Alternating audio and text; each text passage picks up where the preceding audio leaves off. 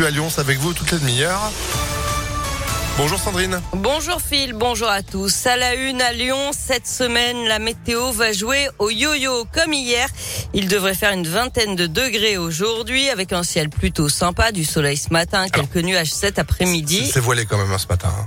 Oui, mais il va y avoir quelques éclaircies, soyez confiants.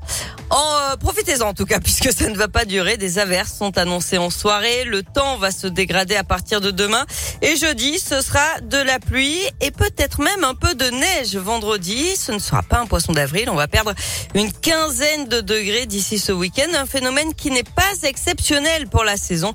C'est ce qu'explique Julien Malaval, météorologue dans la région. On est au printemps et on a du mal à l'imaginer, mais au printemps, ben, en météo, c'est la saison de tous les contrastes. On peut passer très bien d'un temps plutôt euh, estival à un temps où on peut de nouveau connaître des périodes euh, hivernales. Donc il n'y a rien d'exceptionnel là-dedans. Et là, eh bien, on va avoir, plus techniquement parlant, une descente d'air polaire, comme on appelle ça dans le jargon météorologique. Donc avec une forte baisse des températures, on peut être dans des niveaux de 5 à 8 degrés en dessous des normales de saison. Alors dans un premier temps, on pourrait avoir un refroidissement qui euh, pourrait être humide, donc avec peut-être des chutes de neige jusqu'à basse altitude. Et on pourrait par la suite se diriger vers un temps beaucoup plus sec, donc avec des gelées à partir de ce week-end qui pourrait eh bien, potentiellement s'annoncer un petit peu destructrice pour la végétation. Et tout cela sans oublier le sable du Sahara attendu ces prochains jours sur Lyon.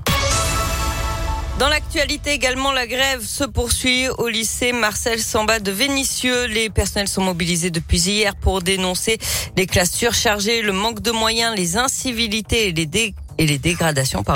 Un rassemblement est prévu devant le rectorat à 16h30. Aujourd'hui, une délégation doit être également reçue en audience une heure plus tard. Dernière ligne droite pour Parcoursup. Les lycéens de terminale et les jeunes en réorientation jusqu'à ce soir minuit pour formuler jusqu'à 10 vœux sur cette plateforme d'admission dans l'enseignement supérieur. Ils auront ensuite jusqu'au 7 avril pour peaufiner leurs lettres de motivation et leur dossier de candidature. Parcoursup qui s'invite également dans la campagne présidentielle. La moitié des candidats proposent de supprimer ce dispositif. Et puis en bref, 15 nouveaux arbres plantés hier, place Ambroise Courtois dans le 8e arrondissement de Lyon. Objectif de la municipalité, végétaliser et réduire la chaleur en ville. On passe au sport avec du foot. Deuxième match amical de l'équipe de France. Ce soir, les Bleus affrontent l'Afrique du Sud. Match qui se joue à Lille à partir de 21h15. De son côté, le Portugal jouera sa place à la prochaine Coupe du Monde face à la Macédoine du Nord.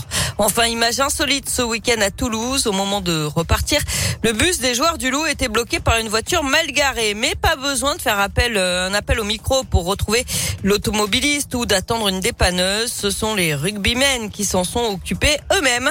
Une dizaine de joueurs lyonnais ont tout simplement soulevé la voiture de quelques centimètres. On n'est jamais mieux servi que par soi-même. C'est vrai qu'à un moment donné, les gars, on descend ça plus vite. Allez hop là, boum Voilà.